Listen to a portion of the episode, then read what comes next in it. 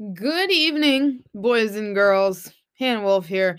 It is Friday, January 29th, 7:52 p.m. Eastern Standard Time.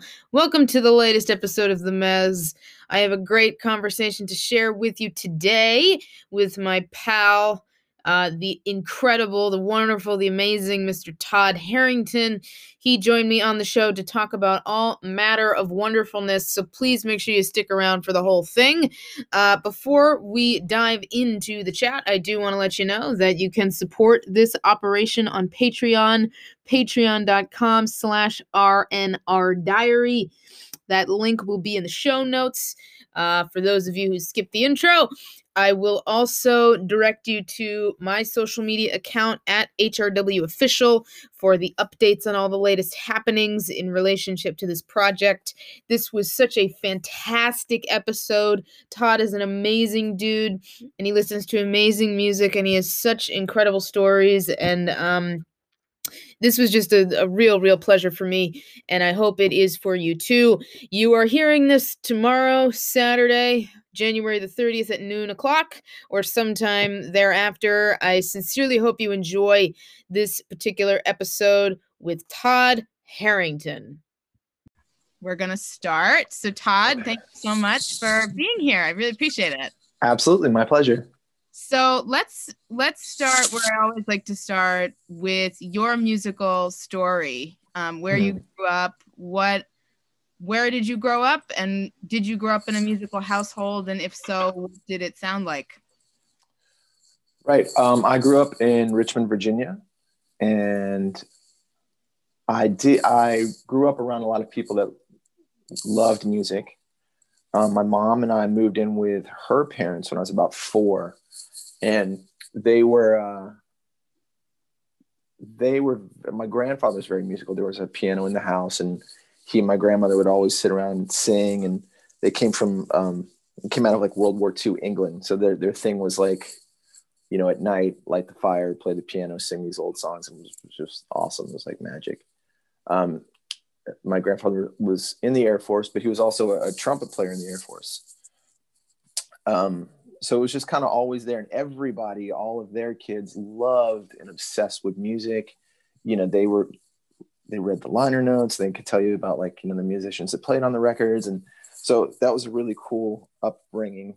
Always got records for christmas like stuff that my um, uncles and aunts would think that i liked and uh, generally nothing too contemporary and probably stuff that you know they heard when they were older than when they gave it to me. So it was, it was, a, it was a cool, lots of soul music, tons of soul music. They love the Brits like they love the American soul stuff, and, and there was like the British invasion stuff, and I, it was just a ton of uh, different, I don't know, different stuff. Yeah. But um, so I started I taking piano lessons at an early age, and my mom it was a uh, she was a theater major, and so she was like really encouraging in the arts, and so she would always play me soundtracks, take me to plays, uh, musicals, and uh, it was just a really sort of artistically vibrant household. Very supportive, very you know arts positive. Mm. Um, and then I just eventually sort of you know I went the piano lesson route, which was just like this is lame, which is terrible. I wish now, of course, everybody says that, but um, you know, I'd wished I'd sort of had a, a bigger perspective of it. But um, when I was around 12 or 13, probably, I'm sorry, 11 or 12, I, I transferred schools on the first day of that school transfer. I sat next to a kid who was like, I see he had like a Beatles shirt on or something like that. And I was like, oh, I, you know, I really like those guys. And he was like, you should come listen to my band. And I was like, what you have, you know, that's crazy that you have a band. I didn't know. And um, he was like, yeah, we're actually looking for like a, a drummer. And I was like, oh, I play drums. I didn't play, you know, I didn't play anything. I just knew that I was like, was like, oh my God, you know, you, we're ha- kids are are having band. Of course, they're making bands and having bands, and I have to do this. And so, um, eventually, it's like, well, actually, you know, we just found a drummer. This is by the this is like all within the first day of this school. It was like, you know, actually, we found a drummer. What we really need is a bass player. And I was like, that's so funny because I happen to play bass too. And uh, it, it was pretty wild. And it was like, well, we're gonna we're gonna get together after New Year's during the Christmas break. And I was like, cool, no problem. I'll be there. And I went home and I was like, Mom, I have to have a, you know, please get me a bass guitar for Christmas. And it was like something out of a Sears Christmas catalog. And it was just, I don't know. I just started from there. It's so corny, but that's the truth. No, that's a, like, I love that story. I love mm-hmm. that so much. And I love to know that it, it, I, I just love the fact that your parents were so arts positive because it reminds me a lot of my parents in a sense too. Because awesome. I, I never, I had a string of really shitty guitar teachers as a kid. Mm-hmm. So I was sort of turned off by the idea of playing, which mm-hmm. is kind of a bummer. What, um, what made them shitty for you? They just were not, um, either they weren't like the right teacher for me or mm-hmm. there was the, there was maybe some subconscious recognition on my part that like they were not passionate about, you know, teaching that thing to me. Cause I feel like, teaching music is like teaching anything else. You got to give a shit, right? You got to mm-hmm. really care. You got to want to do it. And the thing that I say about artsy people, whether you and I'm we'll talk about painting and we'll talk about you know visual art making as well. Sure. Um, uh, you do kind of have to be crazy if you want to do this for a career. right, right. You have to be a little nuts. And so, you know, the people that I was with were squares, quite frankly. And it mm-hmm. just it ruined the whole thing for me um but yeah no my parents very similar were records were always playing mm-hmm. i remember i got a record player when i was i don't know 12 13 or something like that and my aunt bought me i was a huge bon jovi fan at the time fantastic so, right my first vinyl yeah. slippery when wet which is an awesome record to get at 13 Mutt, did i think did mutt Lange produce that record am i making that up um Maybe I'm off the mark there. Lange. I know Mutt Lange did all the ACDC and Def Leppard stuff. Right, right. I, I felt like he, I thought he had some involvement in that record, but I could be way off. I know that John had a lot of involvement in the production of that record, but I um, love that you call him John. Like that's how much you loved that band. Like right. So I used to, when I was like 15, I used to be able to like run through the behind the music. Do you remember that show behind the music? Uh, of course, 100. percent Yeah. I used to be able to like do the chronology of the band of like when they fired all the lawyers and he got rehired and like I used to know the whole story. Um, not so much anymore, but that was like my band, my first band. You That's know, sweet. That's fantastic. Yeah. Speaking of which, wh- who were some of your first favorite bands? Because oh, you know, bands. Wow. Yeah, because like it sounds um, to me that like you had this, um, you know, eclectic taste growing up. Mm-hmm. Um, that's interesting. First bands. Um, the first record that I like I bought with my own money and I thought was like I didn't I loved early early hip hop. Okay. Um so I saved up my money and I bought uh Newcleus's jam on it, Revenge. and I, you know, in that in my mind, and I was like, I was a huge comic book nerd too, as like a little guy. Like, you know, again, I was really exposed to a lot of uh, art, um, visual, audio, whatever, at a, at a very, very early age. I mean, it was always there. It was always, you know, always around. Um, but I loved that, like the cover is like very, like a comic book.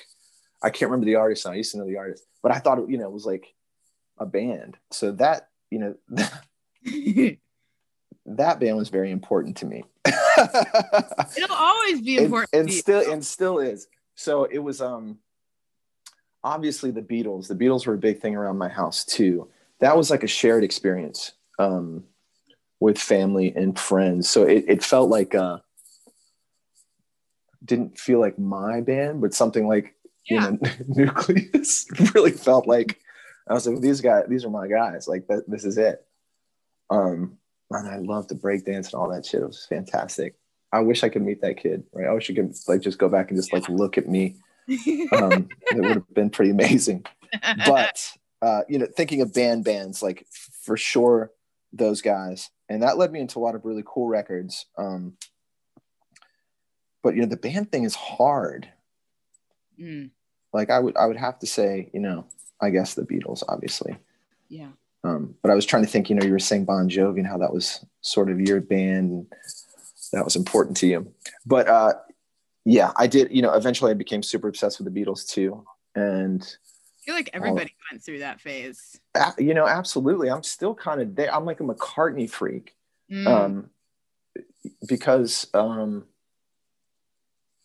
just you know when you get into that music and you get into his history and his sort of work ethic and like what he's actually done and how he does it and I, I just love that stuff. Um, yeah. For I sure. love all that stuff. Yeah, yeah. And the thing So- about the Beatles too, no, no, no, for sure. The the thing about the Beatles, because I also had an experience with the Beatles when I was a kid too. Because my Mhm. grandparents, my mom's parents, used to play Rubber Soul. They had like the CD. They Oh used to wow. play it in the car when I was really little. So the Beatles are some of like my first musical memories. hmm The thing that I have realized about the Beatles, because everybody that you talk to who's musically inclined, at least in my experience, has some kind of knowledge of the Beatles, has some sort of connection to the music or the story from either a musical standpoint or a production standpoint, right? Mhm. And each person that I That's talk interesting. to, yeah, as some kind of like you. Well, I was just thinking, it's almost like it's our, it's everyone's story. Like their story is Yeah. almost like everyone's story, or like you can you can see like their story is almost a, an arc for everyone. that's right. Interesting. Sorry. No, no, no, no, absolutely. I love it. Um, I find it interesting because once you get to a certain age, you Mhm. start, do you become a McCartney person? Do you become a Lennon person? Do you become a George Harrison person? And can I ask you, was the McCartney thing like because you were a bass player and you could see part of yourself in him, or was the were, were the McCartney songs just your favorite songs? Um, there was the the bass connection for sure, Hmm. but there was like I just felt like even as a kid I was like I feel like that guy is the one that's like really like he just felt like he was he was the one that was passionate about music. Got it. You know what I mean? Not like not anything else really. I didn't you know and I felt like if somebody brought something to the table he'd be like this is fantastic. Let's work on this kind of thing. Um i don't know. He just felt like the musician and the the writer Mm. maybe in that band. He was also an artist too obviously but like the other guys you know i i feel like i can find now knowing what i know um i can kind of find his stamp in everybody all the everybody's pieces you know george or john's you can be like oh well this is happening here. This must have been you know he must have had some influence here somehow. Right. um but i don't know i just appreciated what he was bringing musically and to the table. Yeah. um and yeah you know i don't know you know there was there was something about him. I, it's sort of just like i don't know No, it's absolutely there's that energy for sure. And Mhm. speaking of inspirations, that sort of leads me into this next area of like, you know, thinking about guys and, and musicians particularly that had like an early influence on you. Who were some of those people or groups and why why do you think they were inspirational to you as Sure. in that particular stage of your life? got you um a lot of early influences uh american you know american soul music especially play like so when i first started playing bass my like my family members were you know super psyched about that you know they they could be like okay you have to listen to this record and this is why and this is you know this is kind of a great bass thing. So there was a lot of like um otis redding was a huge huge influence and you know booker t and all those guys from that. Um and I think there was like once I got tied into the bass guitar, so that then it just became an obsession, and then you were listening to everything. A lot of the stuff that was like contemporary at that time didn't really speak to me. I'm not sure if it was because I was naive of what, of what was going on, so much as like what I had been exposed to, in my opinion, had been so good. You know, Motown and um, and all that stuff, British Invasion stuff, and but like all of that, you know, Motown and the Muscle Shoals stuff Yeah. was a, was a huge thing for me. Um, because I was, you know, it, the bass is so forward and prominent. There's such a great performance in all those songs, regardless of what the song is. It wasn't just like some stock. Oh, you know, we need to, we need you to play bass on this track. Like a, you know, it was just like it was something. exactly. I felt like it, you know, it was a really a point of contribution. Mm. Um, and like, you know, moving forward, it was stuff like Stanley Clarke, um, Stanley Clarke and Victor Wooten and stuff because it was like I, I, felt like I had a voice on this instrument right out of the gate. Um, I don't know why. For some reason, I was just comfortable with it. I kind of understood what it what it held, and then seeing guys like do do some different things with it, you know, technique wise, was very eye opening, and I, I sort of embraced that whole side of the world. Um, and I think you know, just those are my early sort of big you know thinking of bass like bass influences. Mm. if that answers your question sorry. no absolutely. No no no that's true. And I, I, and that's very like early on. Like you know i you know within that those first couple of years of having the instrument yeah. i was like wow this is like oh my god there's a whole world here. Right? And yeah a, for, you know an amazing moment when you hit that stage in your musical explorations right? Those first completely that, that blow yeah, i had um a really interesting conversation. We, we've had the pleasure of playing with um, Willie Nelson a couple of times and wow. um, his Outlaw Festival. And I was, we were backstage. We're out in the parking lot actually with the with the buses, and I was talking to some Alison Krauss's guys.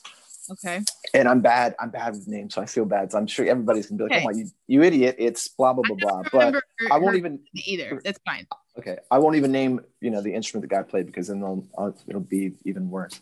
But we were talking about uh, talent and you know versus practice and yada yada, and he was just like he was adamant. He's like, I don't believe in talent at all. I don't think you're born with an inherent talent. I think that you're exposed to something that you quickly become passionate about and particularly if you know if it's a young person or a kid or something that's just like they you know they grow so quickly and they search so rapidly just because they're passionate you know about something.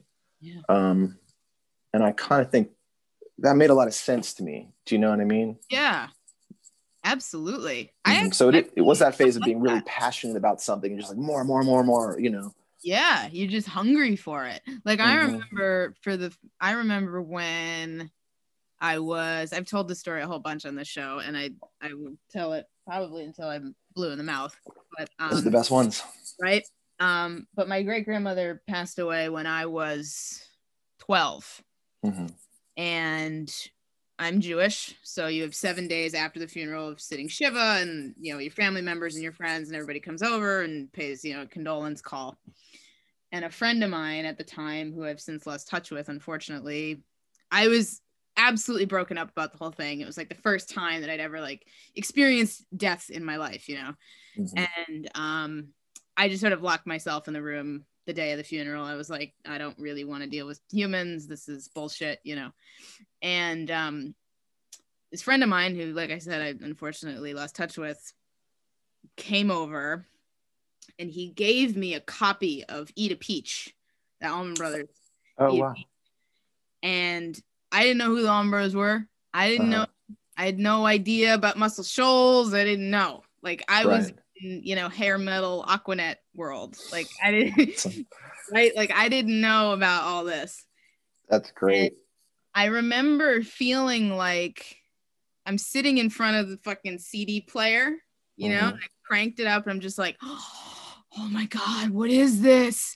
Like they they were like superheroes, right? Yeah. Like, doing things Duane was doing things on a guitar that I had never heard, I didn't know were possible.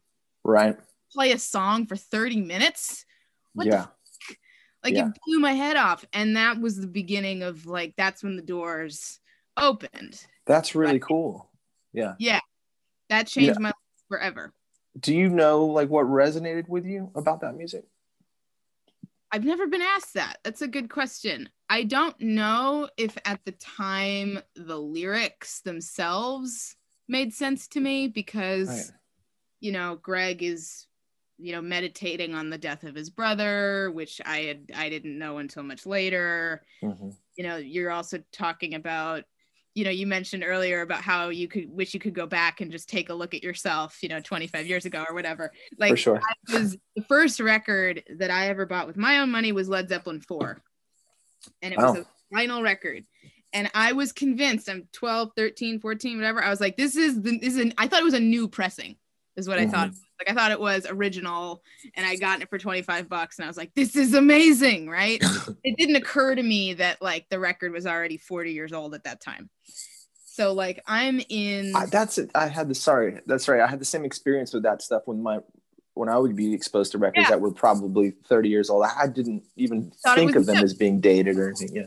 Right. And so like in my head, I just thought they were like Jedi masters of this this rock and roll magic, whatever it was. And it was, I think it was the um I definitely sensed this like innate creativity in the music.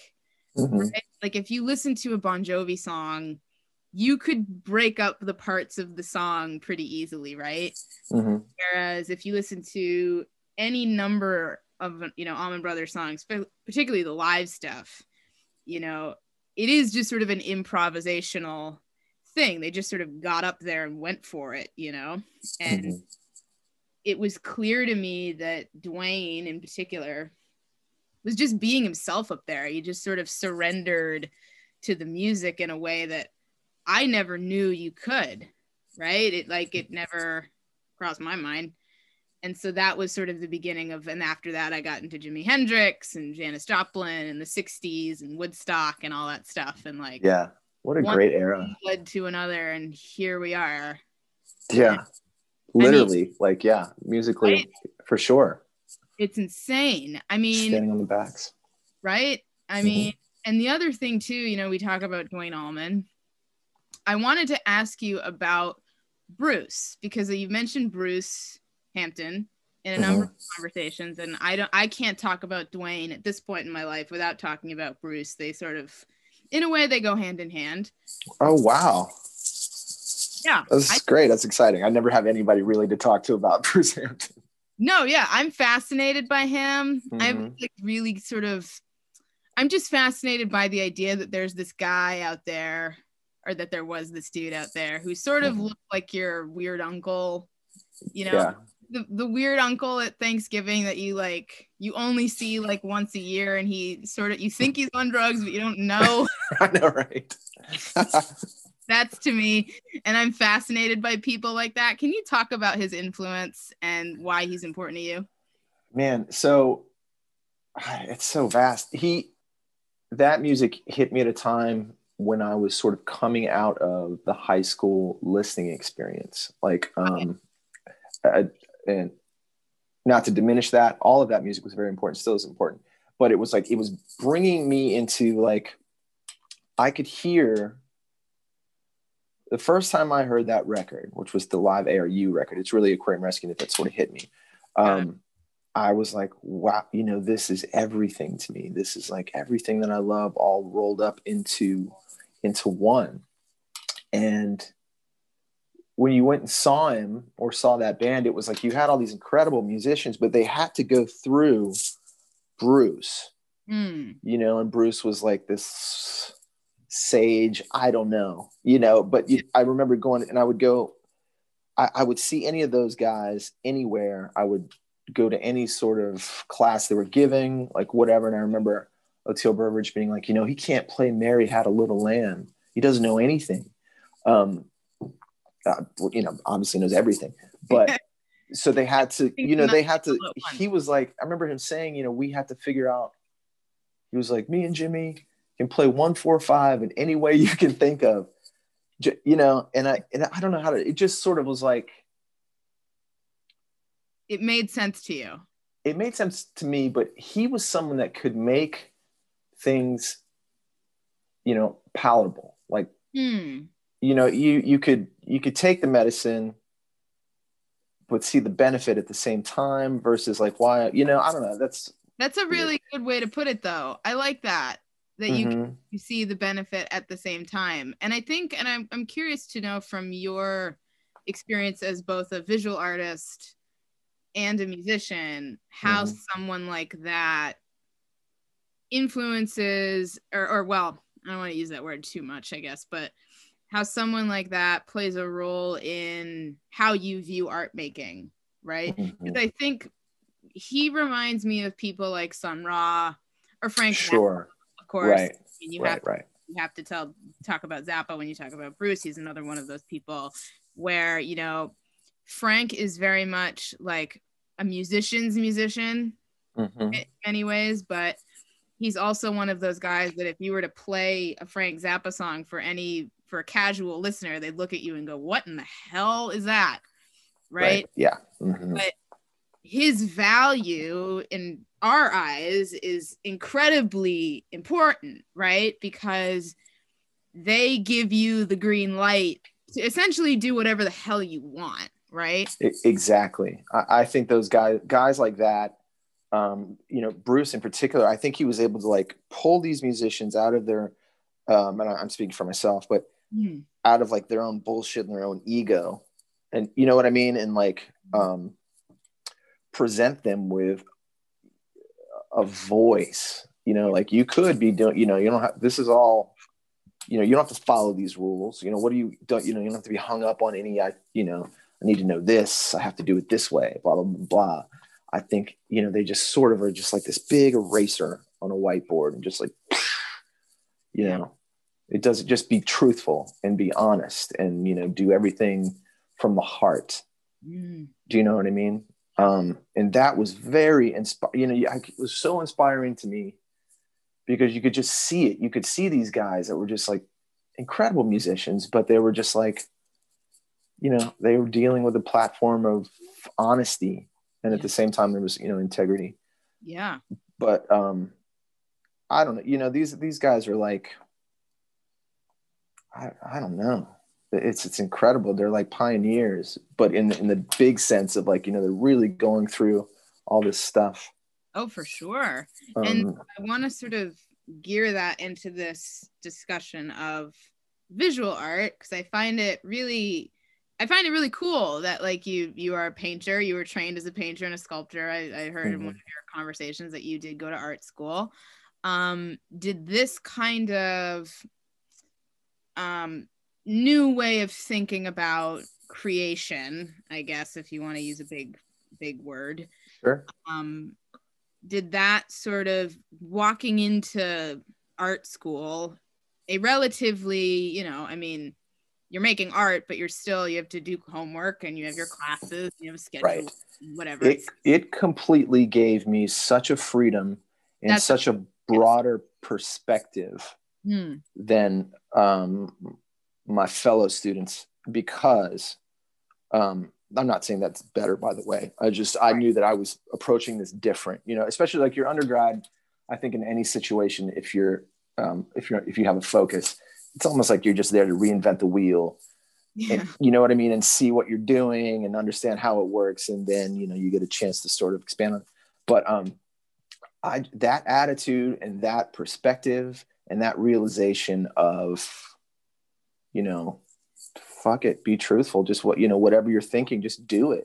And you know, it don't you don't have to submit to anybody else's ideas or blah blah blah.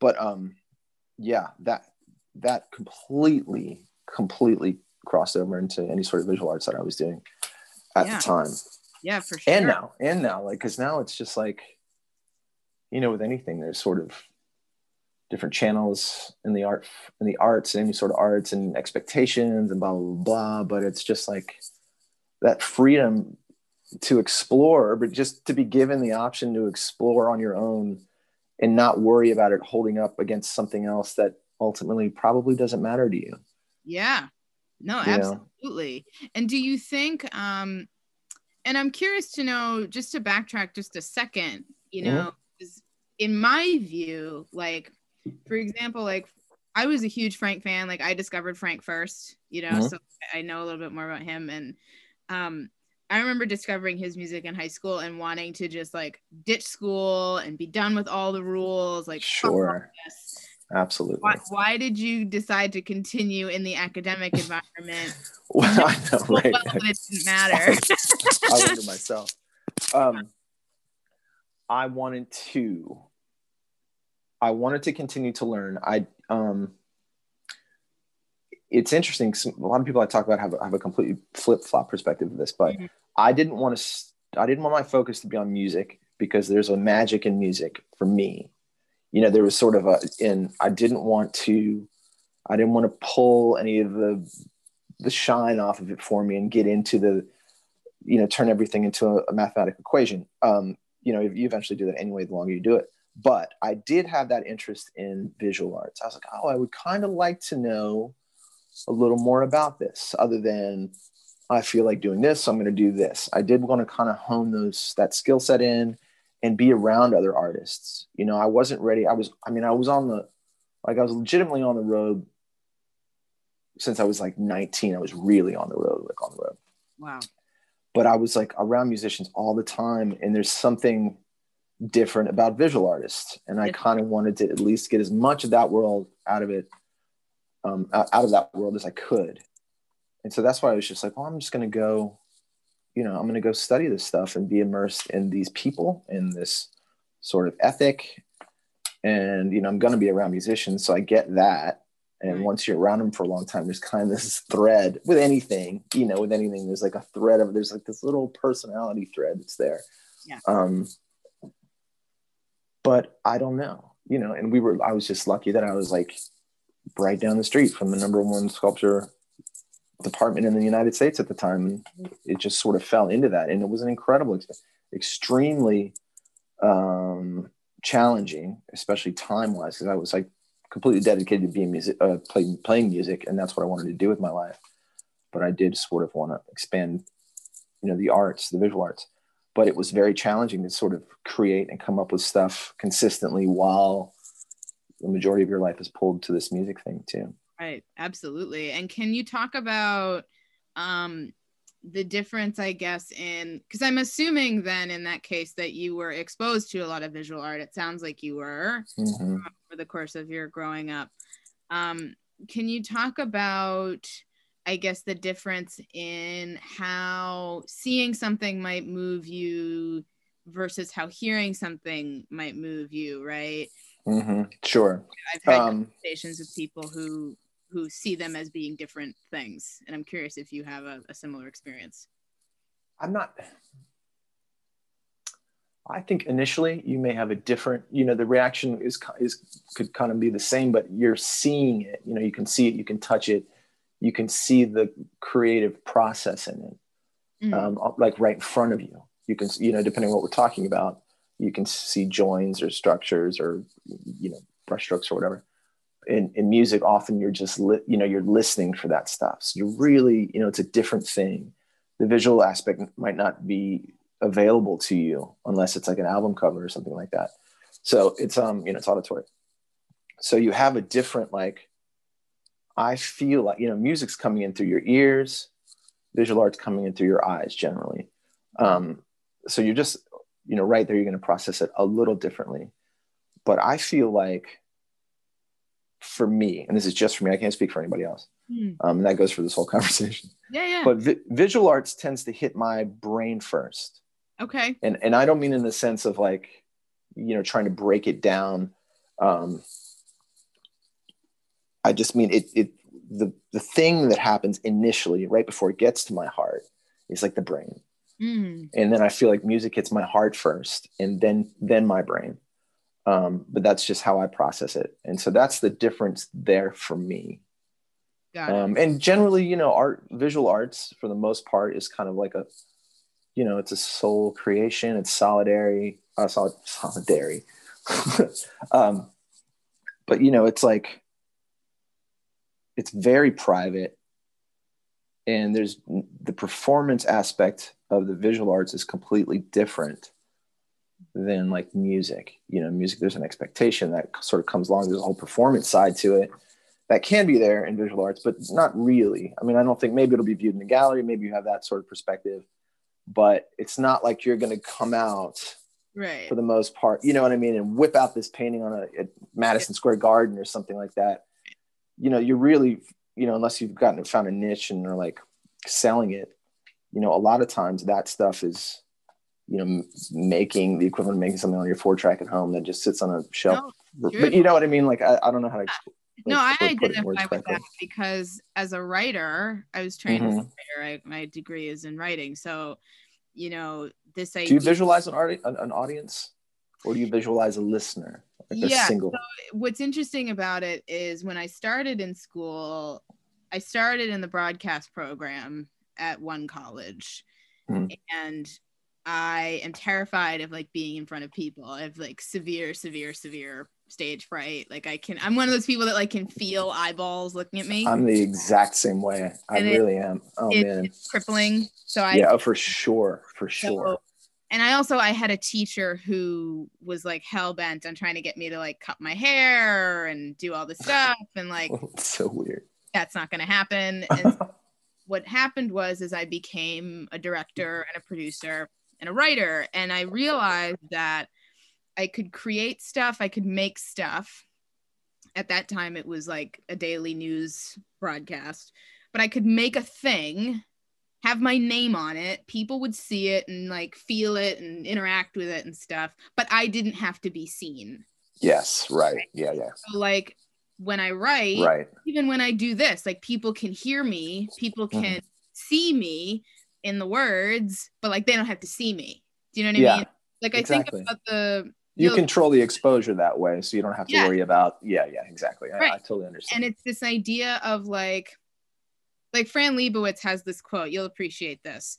She said, being a successful writer is enough to get you a good table at a nice restaurant, but not enough to get you bothered when you eat. yeah, it's great. That sounds that Right? sounds perfect. Yeah. That's it. It's like I don't it's the idea i love the idea of like hiding in plain sight anonymity. I mean, I Right. I completely agree with you. I love that. I have I have no interest in in celebrity like whatsoever. Never Right. my entire life. I don't want to have anything that goes with that. I don't want to have the mindset that I believe it takes.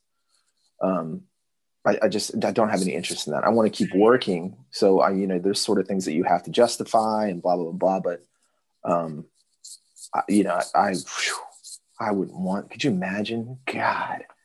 Yeah it's like it's so icky to me and like i love this idea of you know because like when i think about my own work for example like and you can be more open right like this idea For sure. you could really open yourself up you know to to the world in a really intimate sort of private way but they don't have to see anything about you Yeah.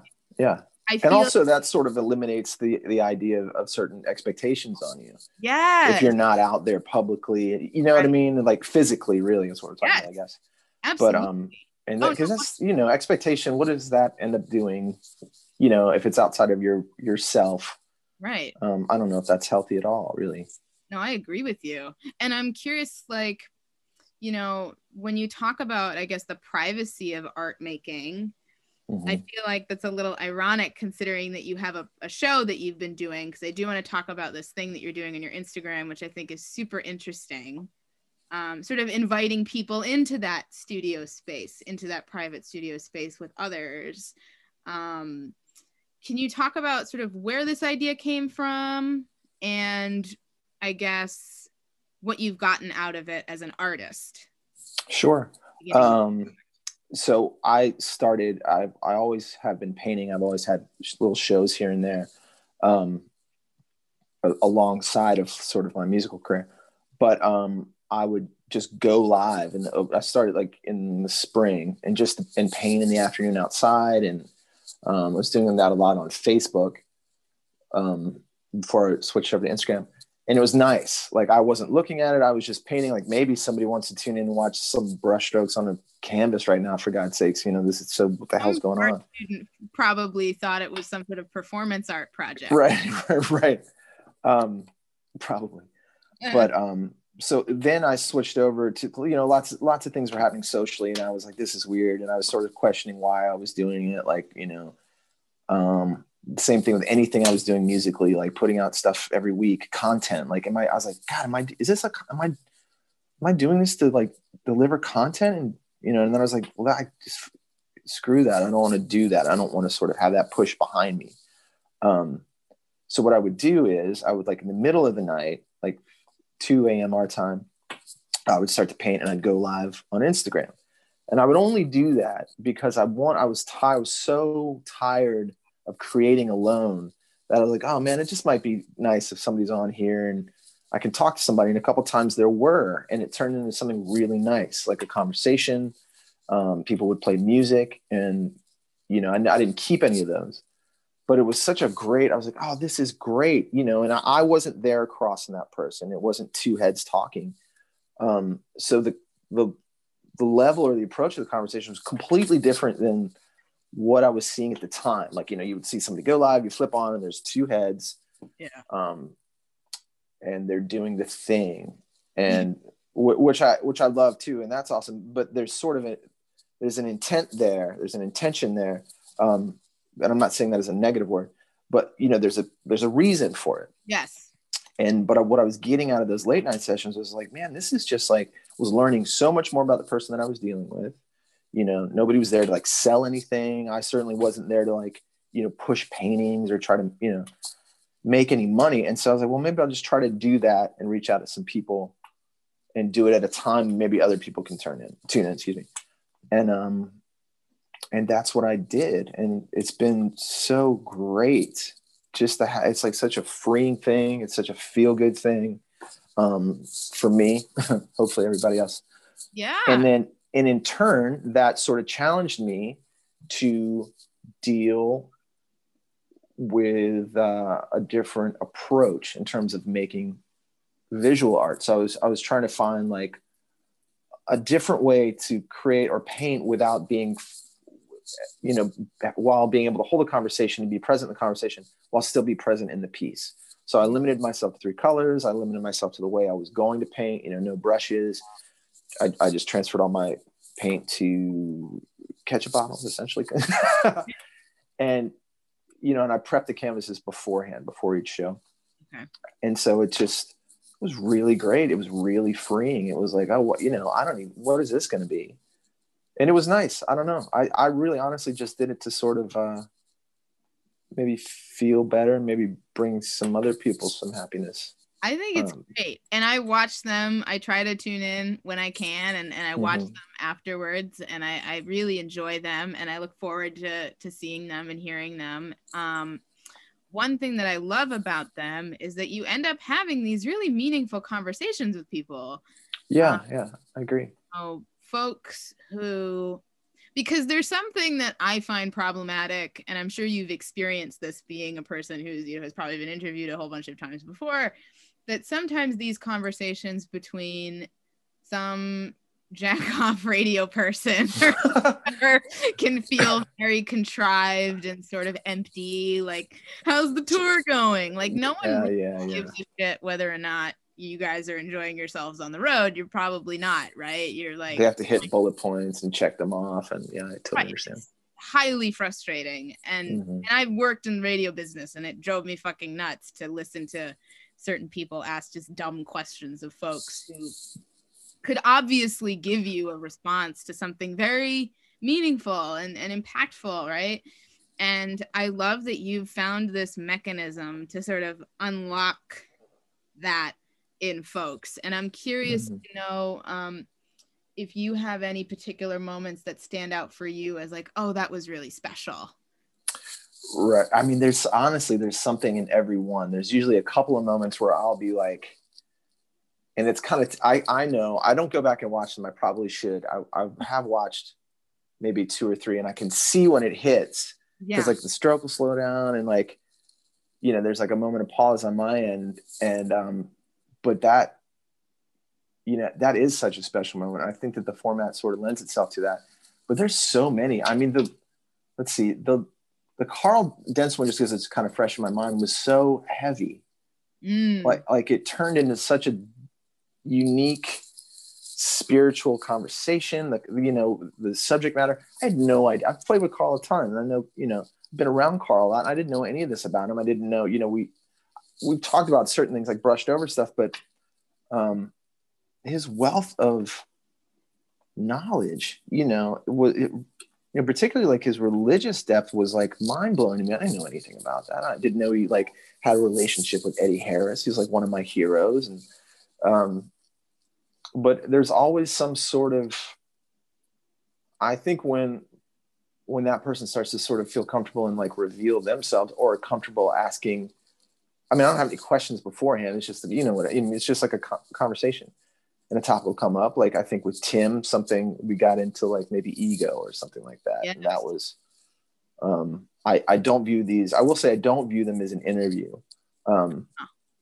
at all. I don't come at it like that. I really just view it as a conversation and a way to work, and still and not work alone but then mm. at the same time maybe give somebody like you're saying like these i feel like what the topics can be pretty interesting and you learn something about these people that's not coming off of like a checklist or a bullet point thing that we have to got to talk about the new record got to talk about you know the same thing um but yeah the with A&R people right right i mean but you know there's something to be said for that like sound bites and stuff like yeah. that that tra- stuff travels all over quickly um but yeah there's you know value in it though you know Mm-hmm. But there's always, honestly, there's always at least, I would say like two or three times in this conversation where it's like, whoa, that. How do we get here? That box just opened up. You know, that's really cool. And I'll, we'll continue talking about it until that person's not comfortable talking about it. You know what I mean? Right. I try not to ask questions about gear or, the, you know, it's also a Q&A format, I guess, because the chat's flowing. So anybody can just say whatever or ask whatever to those guests. And I'm not looking at it yeah. you know, my back is turned to the camera. So they that's like a one-on-one with those people. Um, and they can ask those questions. You know what I mean? They yeah. can they can do all their A and R stuff, which is fine with me. Yeah. But, yeah. Yeah.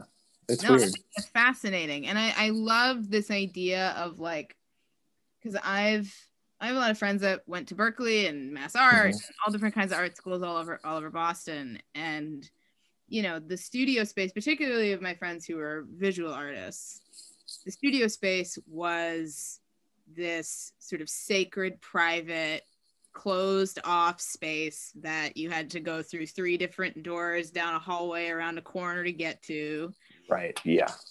Whereas you know with all my musician friends it was like yeah rehearsals at thursday on thursday at seven. Over you know. And um that's so true. right? And there was yeah something there was something equally beautiful about both mm-hmm. right? Like the communal aspect of a whole bunch of people doing homework in the corner of a Berklee rehearsal room where three or four guys are blowing out the speakers on the other side of the room right? Yeah. It's got its own sense of like romance i guess like capital r romance. Whereas there's something deeply intimate about being like sort of let into that sacred studio space. Mm-hmm. and um me as somebody who appreciates art and values art, I find myself very thankful for that because, you know, I particularly loved your your stream with Amy Black, who. Oh yeah, that was that was fantastic. Yeah, thanks for reminding. I mean, that's like yes, I sort of forget, but that was really great. I thought wow. that was so beautiful because you got to see two different two different artists doing two different things. That one felt to me the most, I guess, artistic in quote, mm-hmm. right? Because you know you have two people who are sort of deeply involved in creating these things. I just found that stream so beautiful. Yeah, I did too. And she's really special, and her work is fantastic. And then her pinking fun thing is like very moving. You know, when those images come up, it's just like, whew, yeah, you feel you it. Know, oh yeah, I mean, what you know, that's just incredible yeah. and she was you know that was a um and that's another one you know where laura i knew i've known her for a long time and we've never talked about a lot of those. So it's just funny you just like, could know somebody for a really long time and never talk about simple subjects that you probably yeah. wouldn't think to talk about because you might think they're too personal but i don't know. But this right now this year who cares? Right. Like you know you know what i mean? Like that's what i want to hear personally. I want to hear like some real heartfelt deep shit about somebody else. I don't want to like you know what I mean? Who's got yeah, time for any heart of him at heart of something? Yeah. Yeah, like straight to it. You know, yeah. that, I love that. Um, yeah. That's like Bruce Hampton right there. no, it's true. It's absolutely. But that's a real thing. You know, doing that. I think if you could, I mean, it'd be interesting to live a life like that where you can immediately just sort of shove off the armor and be like, and then like walk like that in the world, and you know, approach other people like that. Um, Imagine how empathetic the world would be yeah hopefully right or maybe there just be all the bullshit's just gone so almost like what if there's no need for empathy everything is just right no exactly I know for sure. Um, Is there anyone that you would like to have? Because I know, for example, you know, Tim. Tim is a friend of this program. Tim is sort of awesome. This massive sort of guy. Is there anybody, I guess, on that level that you would that you would love to have? Join? There's there's tons of people. Um, I didn't. I've been fortunate recently that that people have, have started to kind of reach out to me, but there there are there I have a list, um, and I think it would just depend. I I'd love to talk to Sturgill Simpson. Mm. Um, I think that that would be interesting. I would love to. Uh, how cool would it be to like talk to the Dalai Lama? after, after you know, but like after talking to Amy, I went down a really big hole with that stuff, and I was like, this is amazing. Um, I think I don't have anybody necessarily now that I really like. I got to get this person, but I kind of do crave for like what you were talking about, like those break, like whoever it is. I don't care, like, um, because I'm not, you know, I'm not, I'm doing this for sort of, I don't know if it's a selfish reason, but I like the way I like the intimacy. I, I get a lot out of that. You know, I think it's pretty yeah. healthy. Um, so I think I would talk to anybody. Um, what I would hope for is like to have that sort of key unlock moment, you know, where you're really talking about some deep stuff that I'm surprised that, I mean, maybe, you know, now that we're sort of thinking about it, I mean, maybe every, the people that you talk to need that as much as you do. Maybe they need to talk about that stuff. Maybe everything's so heavy right now in the past year that they don't want to talk about it with their loved ones because it's like, yeah, I know we're all dealing with this. Let's sort of figure, let's push on. Absolutely right. I think you're yeah. absolutely right. And that's happened on this show too. Like there have I believe it. I feel like it's happening now. Sorry. I know, it's fine. It's great. It's, I there there was, you know, I find this more so with my with the guests of that have been on my show who are women as opposed to the guests who are men. But mm-hmm. I guess I guess it's subjective depending upon who you talk to. But a lot of times the women who've been on my show will say this felt more like girl time than it did yes yeah. having a conversation or somebody like this felt more like having coffee with a friend or something and that to me and i'm sure you mm-hmm. have the same experience is the highest compliment absolutely give me because i am not here the biggest interview i ever did before all this began was i interviewed ani difranco wow. Yes. Jesus. Wow. i was doing i was doing middays at my college station. This and i hmm. was a freshman freshman sophomore something like that which is sort of a rare thing that to put you know a young kid like that live on the air once once you know a day. Yeah. Sort of a big deal. And they wanted me to do this interview with her.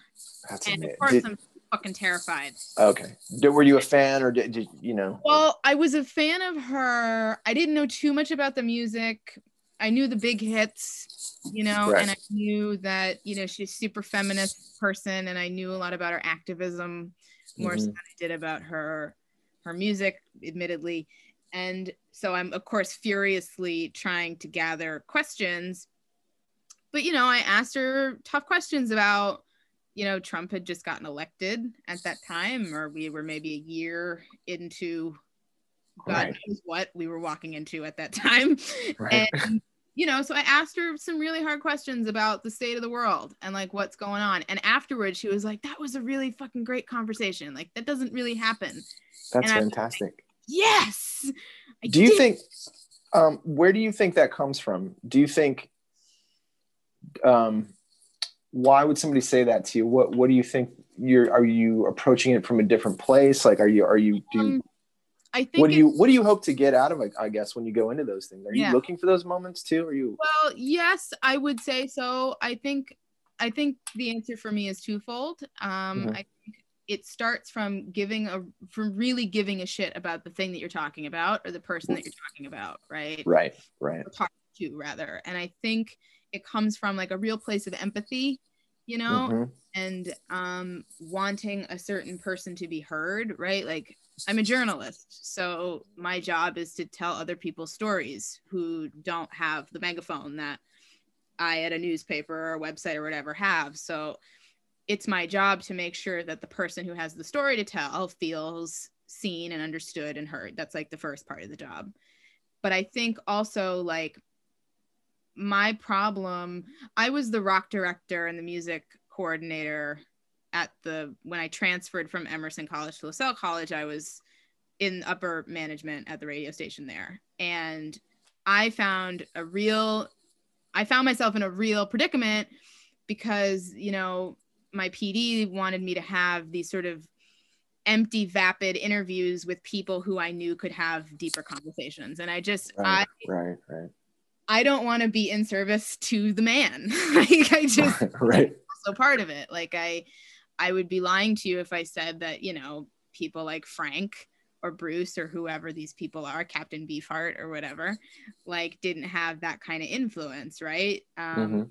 there was something about this idea of like we don't care what you think, we're going to be honest and do it anyway. And you're Yeah. just going to have to live with that like Mhm. that the, you're just gonna have to live with it there's something about that that felt that i could understand as we've been talking about right Mhm. i think that you know i'm gonna make a person uncomfortable by asking a serious question and if that's the case then so be it Yeah. I feel like people who listen to this show much in the way that i think people who watch your show there's something to be gained from experiencing a conversation like that Mhm. right Totally. You know what I mean? So like I feel Totally. I have an obligation to have conversations with people that I'm interested in, people that I'm inspired by or whatever, Mhm. and deliver something of interest to people who deserve it. Do you know what I mean? So there's like also the sense of responsibility too. Sorry that Completely. No, no, that I 100% agree with you. yeah and i think also too that like this idea of you know sharing with people art and stuff that we like and stuff that we're listening to like who doesn't love that? Like i feel Yeah. there you know the the our community is struggling hard right now. And i think the Just being able to offer a respite, you know, is like, right? And I like feel like, love this idea that we can because don't you feel like that the community has gotten far more personal than it has been like you know i have been backstage at various shows and had to do the hi how are you like nice to see you like blah blah blah like i've had to do that before and it sucks right. and like i love this idea that it's just a whole bunch of people who love the same thing just chatting about it Yeah. right like isn't that the best It's the best. And especially right now, I think everybody to some extent is hurting a little bit. So they just appreciate any sort of like someone being cordial to somebody else, somebody, you know what I mean? Maybe yeah, a, just some sort of an interesting topic or something that just sort of pulls you out of like whatever spin Yeah. you or your, you know, loved ones or your pod is in Yeah. that day, you know? yeah pod that's a word we're using a lot I know, Uh-huh. right. right? Uh, much like things like I, ch- I checked off my 2020, 2021 jargon right there. So I feel right? Yeah, Yeah. exactly. Um, so I do want to ask you a couple of sort of housekeeping questions in terms of the Cris Jacobs thing. So I know Sure. you know our community is finding its way Mhm. one way or another. Are you guys? How are you guys doing right now? I know obviously like no one's on the road, no one's doing anything, but you're in Virginia and I'm in Massachusetts, and politically, the two places are very different. right. Um so it, what's how are you guys handling what's happening right now and what's Uh, you know it's kind of a holding pattern. Um, we we stay creatively active as a band just sort of passing ideas back and forth. Um, um, i like a lot of musicians have sort of had to navigate like gotten serious about home recording and home like video editing and you know video creation. So that's been nice. And to do stuff like that with those guys um, so what- we're just sort of doing what we can to stay you know like tread water. Um but i mean because that's all we're doing. And you know hopefully maybe you're learning something on the way. Maybe you stumble into some sort of you know some personal growth. Um but we have plans to like record and work on new stuff and it's just sort of like the timeline is skewed because not that it matters but when would it be relative? When would people you, you know what i mean? That's one of those things where you kind of do you think about an audience um because we're certainly happy just to send stuff you know back and forth to each other and be like this is a, this is a blast. Feels so good. The best thing i did today. Um but that's a great what's great about that band is Cris is such a such a nice human Mm. that he what he generates and his fans are so cool because they're all like music lovers Mm. um it seems like a very all- happy community of people, which is not a word I would use in our scene much. I, it's so weird I, it is but it's like just a very appreciative all like i Yeah. feel like they're just filled with musicologists like you know waiting to talk to you about records once you get off stage which is like the best Yes. um I love those. I love the nerds. they're just it's so great you know Yeah. especially the old school ones that's like you know have you heard this record and how did you ever hear about that and you know um but that's great and my hope is i mean with the conversations that we have have had with uh just like wh- whoever whatever behind the scenes people is like you know maybe the end of the year i think everybody's like oh summer festivals and fall maybe but i really honestly think you know i just for my own sanity i'm just going to say like a year from now maybe maybe a little less it's like maybe it'll be kind of up to 80% or something like that Yeah. there's so much at risk you know like in terms of not just personal health but like litigation and like Oh you yeah. know, mhm. It's I mean, it's crazy what we're dealing with in in terms yeah of I feel bad. You know, the arts has just Yeah. got hit so heavy, and I feel like um, I'm surprised that you're not hearing that much about it. I Like, agree. I, I, you know what I mean? I, I don't like we're like if it wasn't for like you know to, to be very honest with you, Hmm. like I have a two income household, and mine was like wiped. I mean, like I'm not kidding, like completely gutted. yeah. Um, and if it wasn't for her income, we would be in like some really, really, really financial dire straits. Um, we, we've had to adjust accordingly, of course, and um, I've supplemented my income in like a ton of other ways. Mm. But it's been, um, you know, heartbreaking to watch a lot of artists just get Just the rug pulled out from you know, not creatively, but just like financially, and there's like nothing. There's nothing, nothing really in place or anything. It's crazy. yeah. I had to move back in with my dad. Like I'm at See, I, right, I'm sure it's nuts. I know, I know a ton of people that are living with their parents. I mean, this is like we're talking like 40, 50 year old people that are living with their parents right now. Like, you know, that's Yeah. crazy to me, and it's almost disgusting. I I mean, it is disgusting. It is. Oh, for sure. And you Um, know, I mean, again, it, forgive me this is too personal, but you have a child coming soon too. Yeah, I know. I know, right? Well, congratulations that you have Thank a you. Yeah, let's just add that to the pile. Um, And that's first of all, it's very exciting. it's it's nothing but love, and it's like we couldn't, you know, have been more like, you know, blessed is such an overused term, but I really believe that. Like, it's uh, you know, this came out of nowhere, and Yeah. we've never, we were always just told that it wasn't going to happen, you know, so it was off the sort of books. Yeah. And then what a nice, I mean, what you know, geez, what a juxtaposition. But it's just been uh, such a not that we needed it here in our household, but it has just been such a dose of like love Yeah. and uh, you know, like what a what a like, you know, I don't know, what a way to remove the bullshit. Like, go ahead, you know, right? It's incredible. That's a Yeah. I gotta tell you though, honestly, that's a pretty good outlook. Cause I know, you know, let's say, you know, if I was in that situation, hmm given the financial ruin that our community is in right now, I would be in panic mode. Probably Yeah. Oh, for oh, for sure. Yeah. so I mean, that, don't get me outlook. wrong. There's definitely that. But I, you know, why that's obviously there. So I didn't, you know, we try not to deal with it, not deal with it, dwell on it. Sorry.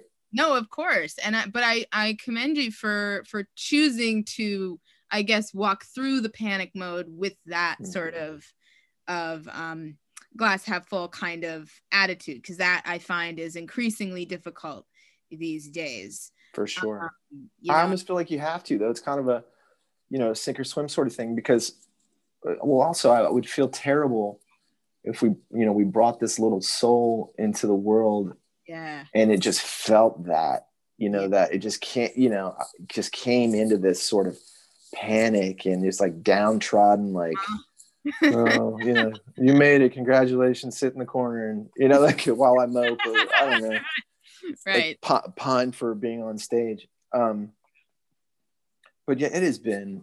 It's just been so beautiful, man. It really it it's really incredible, and we got, you know, we were fortunate. I don't know where you are and what your situation is in terms of like what's going on in the medical community, but in a lot of our local hospitals, um, like the fathers aren't aren't allowed to go to the the Mm. visit the checkups or whatever, and some of them aren't even allowed into I the birthing room. the deal is here.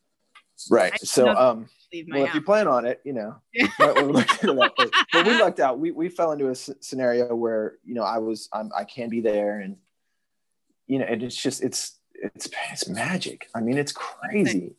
I can't believe like I'm just blown away like like what the female body is capable of. It is incredible, isn't it? It is really incredible, and I always ah. appreciated it. Don't get me wrong, but now I'm just like, Right. wow, this is like a There- fine-tuned machine. This is wild. There's a there was a story on Vox that came out that like essentially the female body is like an engineering miracle. Like even like the best scientists Totally. don't understand. No, I just found out today. Like, so we're you know we're, we're going over. We're like, you know, we're such hippies, but like, um, we have like doulas and midwives and you know acupuncturists and yada yada yada. We're kind of an at risk thing, so we're just sort of covering all, all our bases.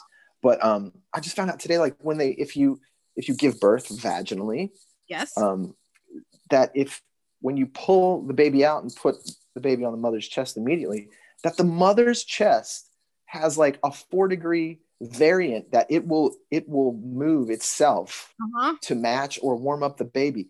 Yeah. Like it does. That's crazy. like, do you know what I mean? Like the Yeah. chest is just like, oh shit, that you know we gotta we gotta match this kid's one. Superhero shit. What? Like It's crazy.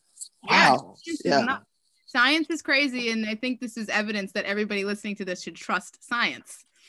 Oh yeah. Oh Yeah, trust. Trust science. Trust trust science and like empower women. Like uh, you know, Absolutely. infinitely empower women. I Yeah. full, wholeheartedly believe that. I was like raised by two women, and it was just like, this is incredible. These are like superheroes right here. Absolutely. I Uh, yeah. absolutely. I was raised by like a super feminist mom who Oh, were you?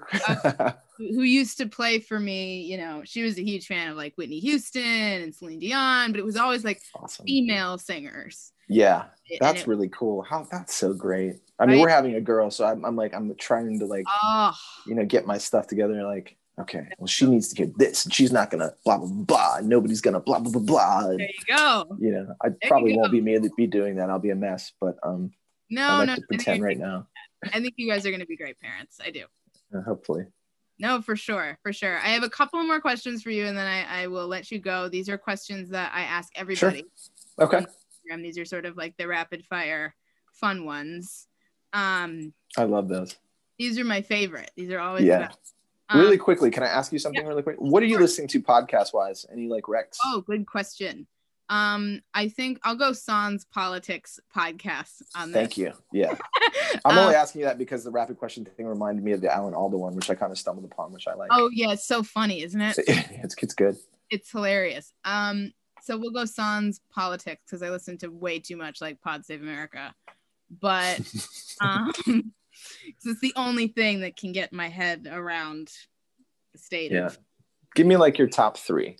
so let's see so um okay i would say wait wait don't tell me hmm Awesome. our show that i Beautiful. a um there's a show called tales by parcast and they read like original versions of old fairy tales Oh wow. i collect old books Uh huh. I'm like a voracious reader and so i collect a whole bunch Nice. old books and um she'll the woman who hosts the show she'll read this old fairy tale but she'll also give you like the history about who wrote it and like where it came from and there's stories from like all over the world but it's like the original version of hansel and gretel or like right. The dark one. The really. Yeah. Yeah. Yeah. best one um but it's if you're into like literature or books or anything like that i recommend that one Great. um, let's see what's another like fun one i'm a huge fan of of wtf with Marc Maron. Yeah, I was just listening to yeah the Nicole Kidman one is what I was listening to on the way home, which was like that blew me away. How like that was not Yeah. what I was expecting. he's That was- able to like get something out of his guests that like yes, for sure. nobody else can Mhm. Like my show has always sort of been modeled after his like because there's Mhm. something about that like he's able to humanize people that like like I, his interview with Neil Young is still one of like I hold up as like I've actually not, I've been waiting to listen. I did like Thundercat and Nicole Kidman back to back, and those were just like this is amazing. Like I had such an appreciation for everybody involved. You know. yeah but like his interviews with like guys like that are like Mhm. to me super mind-blowing because like for you know Neil Young is my hero and you know Oh, great. to like hear him talk about the bees with Marc just awesome. That's great. Those are like the fun ones. I also listen to like my daily horoscope every day. Uh Two hippies talking about stuff. So like I get like a daily horoscope podcast, which is kind of fun. But then it's a whole bunch of like crooked media stuff. yeah, So I'll I'll pass on that right now. I feel like Yeah. I OD'd. don't I worry. OD'd back in July, so I've been just re- recovering since then. right. Yeah, everybody did. That's when I started the painting thing. By the way, it's pretty funny. Oh yeah, there you go. That's like perfect. It's better than actually starting to take drugs based on what was going on in the country at the time. There you go. Um, yeah. So these are my favorite questions. So what's the best concert you've seen in the past five years as a fan? Damn, these are rapid fire questions. You're kidding me right now. Um, They're also like the hardest questions. yeah. So let's see. Um, I mean, I I would have to say just off the top of my head because it's on my mind, but like seeing, um, getting to see Willie Nelson uh, so many times, I can't pick him up. But um, recently in the last five years, was was pretty amazing. It was pretty special. It was pretty. Uh, I I don't know. I just had su- such such an appreciation for what was really happening what he was bringing to people what you know it was one of those things where you're like looking around like oh my god he's you know he's hitting everybody here like i remember seeing mccartney for the first time and like you walk like the energy in that room was like was crazy It's fucking nuts. And it's like you know if you go to like you go see a show and like there's like one hit or something and everybody knows that song and that energy where like everybody's everybody's like 100% into that song and singing like that was like three hours straight of that and it was like a religious experience I saw him Um, in Fenway Park. Which oh tour? wow Yeah. Which was tour that the one Do you remember? did billy joel come out No. Mine Okay. I saw him on the Out There tour. It was 2011. oh wow the one i'm thinking of was like 2003 So it was within the last 20 years but it was still No, it's Yeah. it's the same. I say the same thing. Like I went with. I have only been to a couple of shows with my grandparents, my mom's parents, Mhm. and that was the only time I have ever seen like my grandfather dance at a show.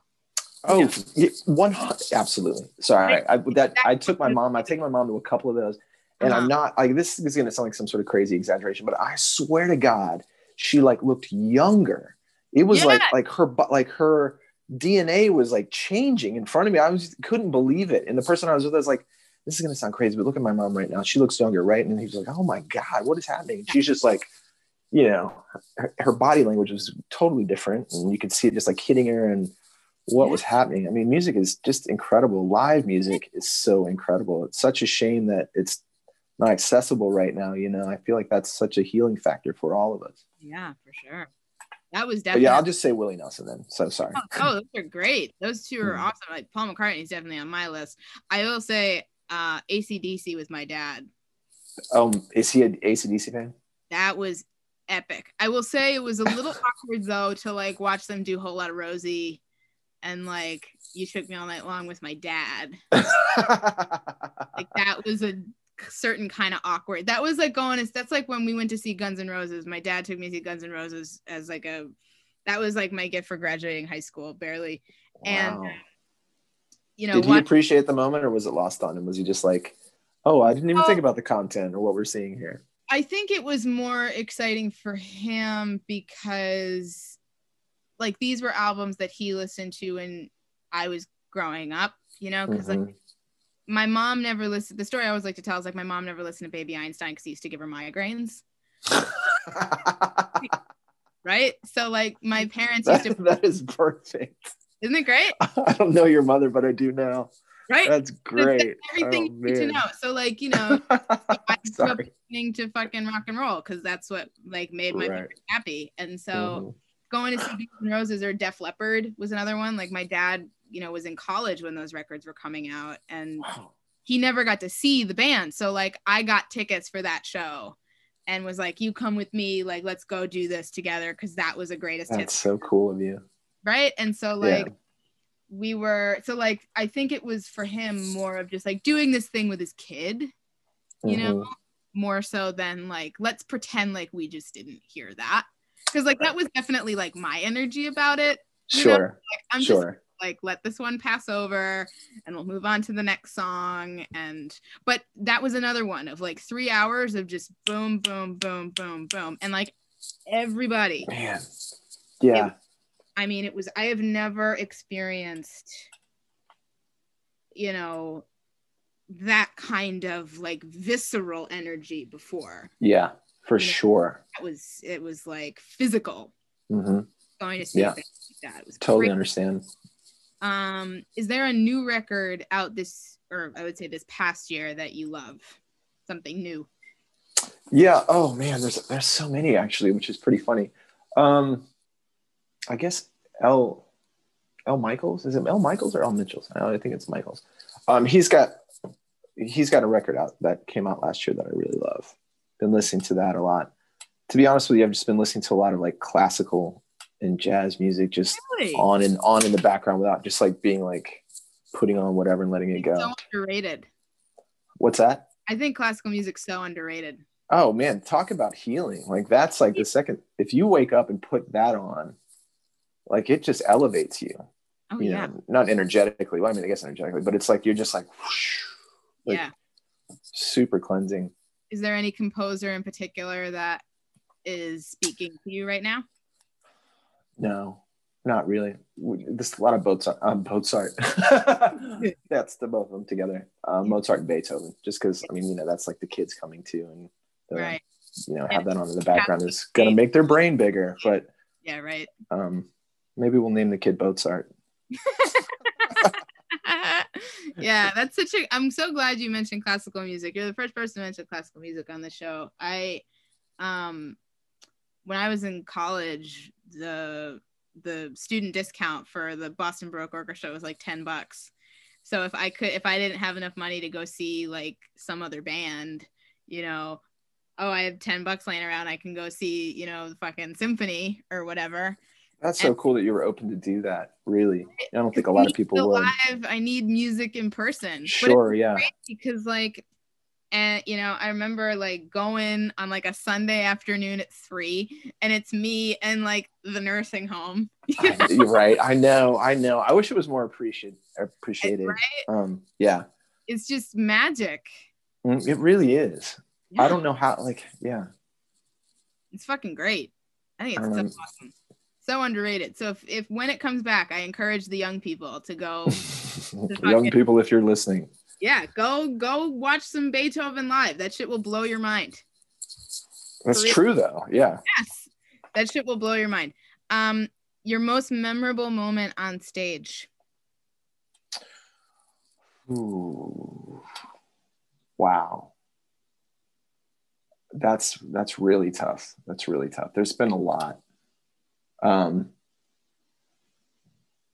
I think any sort of moment where there was a connection, not you know between like the musicians on stage Mm. and and you know the list, you know the audience as well. That's I mean those are all like the major moments for me. Anytime that happens, re- regardless of like where, when, or who or how. But I you know we did like now that Willie Nelson's on my mind, we we got up and sang the last two songs with him, whoa and that was that was heavy because it was like it was us, Bonnie Raitt, uh, Alison Krauss. Trying to think who else is there. I can't believe I'm gonna forget this. You know, and Willie's band, and it was just like, wow yeah, this is cr- first of all, it was like crazy. You know what I mean? Like this is crazy. Um, I wanted to, you know, I wanted to just FaceTime my mom right then, but um, that was that was pretty heavy. You know, just to be in that energy and that little mix up there was pretty pretty press. intense. You know, talk about because you could you were on the other end, like you once you got out there, you could feel that audience. You could feel the energy they were giving Willie Nelson. I mean, like you could just like it's almost like you could see it. Like seriously, it was so thick, and um, you could see that like because like we were talking about before. Usually, the people are in your like peripheral Yeah. like that are having the experience along with you. But to sort of see a sea of those faces, like clearly getting something and giving something, was uh, it was just like breathtaking. That's amazing. You know, it was it was wild, and I was like, what was yeah, that was so heavy. Like, I think yeah. That's beautiful. I, I can't even like put it into words like what that moment was like. so that's so powerful. That's Yeah. so powerful. Um, one thing I'm I'm asking people now, one book you have read in I'm calling I wrote one book you've read while in quarantine. It's been more one book you've read during the pandemic. Yeah. Um, well, one book that I've enjoyed is um, I'm not. I'll read any book about music, right? Me too. Biography, autobiography, even if it's somebody I don't like. Yeah. Um, I don't. I'll get something out of it regardless. So, um, Ken Caillat wrote this book called "Making Rumors," and it's about the making of rumors. Fleetwood Mac, You'd like and I'm not like a, some. I don't. You know, I'm not a Fleetwood Mac fan really per se. Not that I don't not like them or, but I um, I just don't. It's not been part of my diet. But that book is so good. Um, it mixes a lot of like studio geek stuff with like some real heartfelt moments, and it's just well written, and it's a great narrative, and it, it's really um, if you're into like the studio side of things or how things get made, as well as sort of like interplay and interband dynamic and stuff like that, without it being like some sort of like gossipy whatever. Um, it's a great book, it really is. glad I'm glad to know that it doesn't read like a soap opera because No, not at all. Because I feel like anything like with bands like that is all like, you Oh, know, yeah. this person did this, and you've heard this a million times, and right. And I think the only thing that people know about bands like Fleetwood Mac, because a lot of the writing that I do is mhm. rooted in like old classic rock. I'm sort of like a 45 year old stuck in this like 20 something body. that sounds great. yeah, me too. Right. And the um Fleetwood Mac is one of those bands, sort of like the Eagles, where everybody Mm, the only thing you know about them is that they hated each other or that they were sleeping with each other or that they were doing a lot of drugs or whatever and you forget you go oh no no no these records are fucking groundbreaking for all kinds of reasons so i'm really yeah, know that yeah. It, it put like a whole new perspective on their career, and at that time, um, musically in the world, and the importance of that record too yeah, I mean that's why going back and like listening to those records, Mm. um, or that record in particular, after like reading all that stuff, I was like, wow, this is pretty, this is pretty amazing. yeah that was a show i'll never forget i got to see them on the reunion tour Oh, did you? Excellent. yeah my mom i said to my mother because my mother huge stevie nicks fan Of course. right um i was like they were coming to providence and Mhm. I said to my mom, I was like, I don't care if it's a Monday night and I gotta go to school the next morning. I don't, I don't care. We're going. Cause I knew it was important to her too. And I Mhm. was like, we're fucking going to this gig. We get there and she kind of like floated out, right? And I tell you, man, Lindsey Buckingham maybe left the stage for 30 seconds. Like it was, you know, that was, I think that was the first time I was probably in a crowd where I felt that exchange for the first time in a real way Yeah. that you were Mhm. talking about of like, oh, this is history here. Yeah. Right. I'm sure you had that sense too, right? That of like, this is a part of something bigger than me in this moment, Mhm. right? Absolutely. That's, aw- cool that you got to see that show. Oh my god, that was crazy. That But I'd recommend that book. I mean, um, even if you're sort of just like a, a low key fan, it's there's a lot of uh, really interesting facts in there, and it, and it really just it sets such a it's such a a great paints such a great picture a create of the you know their creative process at that time, and yeah, um, that out. yeah, it's. It's really cool. Yeah, for sure. Is there any new music coming out that you're excited about other than your own? Um, I don't know. Not necessarily like on my immediate horizon that I can think of. Um, I've sort of been living in a bubble, Hmm. like all of us. What about you? Is there anything you're listening to or looking forward to? I mean, I'm a sucker for reissues and remasters and Oh, cool. Well, oh yeah. Okay. right? Right. Um, but I will recommend, since you asked, uh, there's a really fabulous independent record label called Magnetic Eye Records Mhm. out of Brooklyn. I'm, I don't know if you're familiar. I am. Um, they're wonderful people and have a lot of great like heavy metal. I started, you know, working in the metal scene when I started college. I came up as a, a metal kid, so they were like always a big name. Mhm. Stoner, Doom, kind of. If you're into like Black Sabbath or anything, you'd like Magnetic Eye. But they do these really Sure. great compilation records where they'll take like a really famous album and then like one uh, they'll take a bunch of bands from all over the scene and each band will cover a different song it's really really cool and they just released a few months ago they put out dirt they did dirt by alice in chains Right.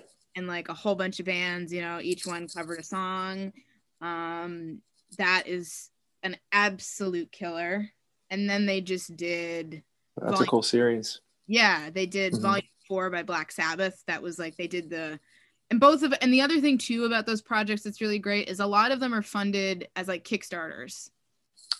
Great. It, so these are like projects that are funded by fans. hmm that Yeah. really care about this shit. That's just makes it all the sweeter when you get it, you know? Absolutely. They Yeah. did Electric Ladyland as well. That was like soup. That was just that was probably one of the best that they ever did. Um, there's a local band on that one called Elder, who also released a new record this past year. That's absolutely tremendous. It's called Omens. Um, so if you're into like sleep or Om, hmm Bliss, um, Earth. There's a band called Earth. out Sure. Yeah. That I know a lot of people who listen to the show like you would love those. So I think those are my. I try to. I'm trying to direct people to like independently funded projects because those come Right. from people who like really are or who care about the product a lot. Um, That's nice to hear. That's a great recommendation, actually. yeah they're really really cool um last question i have for you this is Mhm. always my favorite question why do you love playing music Oh man. Um, these are.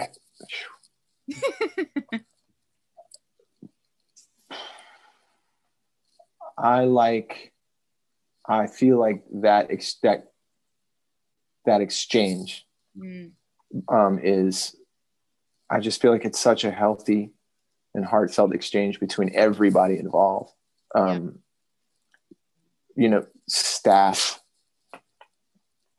band members, audience members. I, I just think I, don't know. There, there's such a um, there's just this connected energy that is undeniable. Like whatever genre, whatever it is, um, I just love that feeling. You know, even if it's a shitty bad night or whatever, and there's like two people. In the, you know, there's still a moment of that that's still there. It's not going anywhere. You're just either you're open to it um, or you're not because you feel you know certain environmental things are setting you off. But I just I don't know. I just love what it does to everyone involved at that moment. yeah right on uh, where can the people listening uh, follow you and support you Uh, Instagram, okay Todd Herrington. Um, Bandcamp, Todd Herrington. Facebook, Todd Herrington. And I just, I, you know, that's funny. Tim reminded me that I have a website under my name, which I didn't even remember.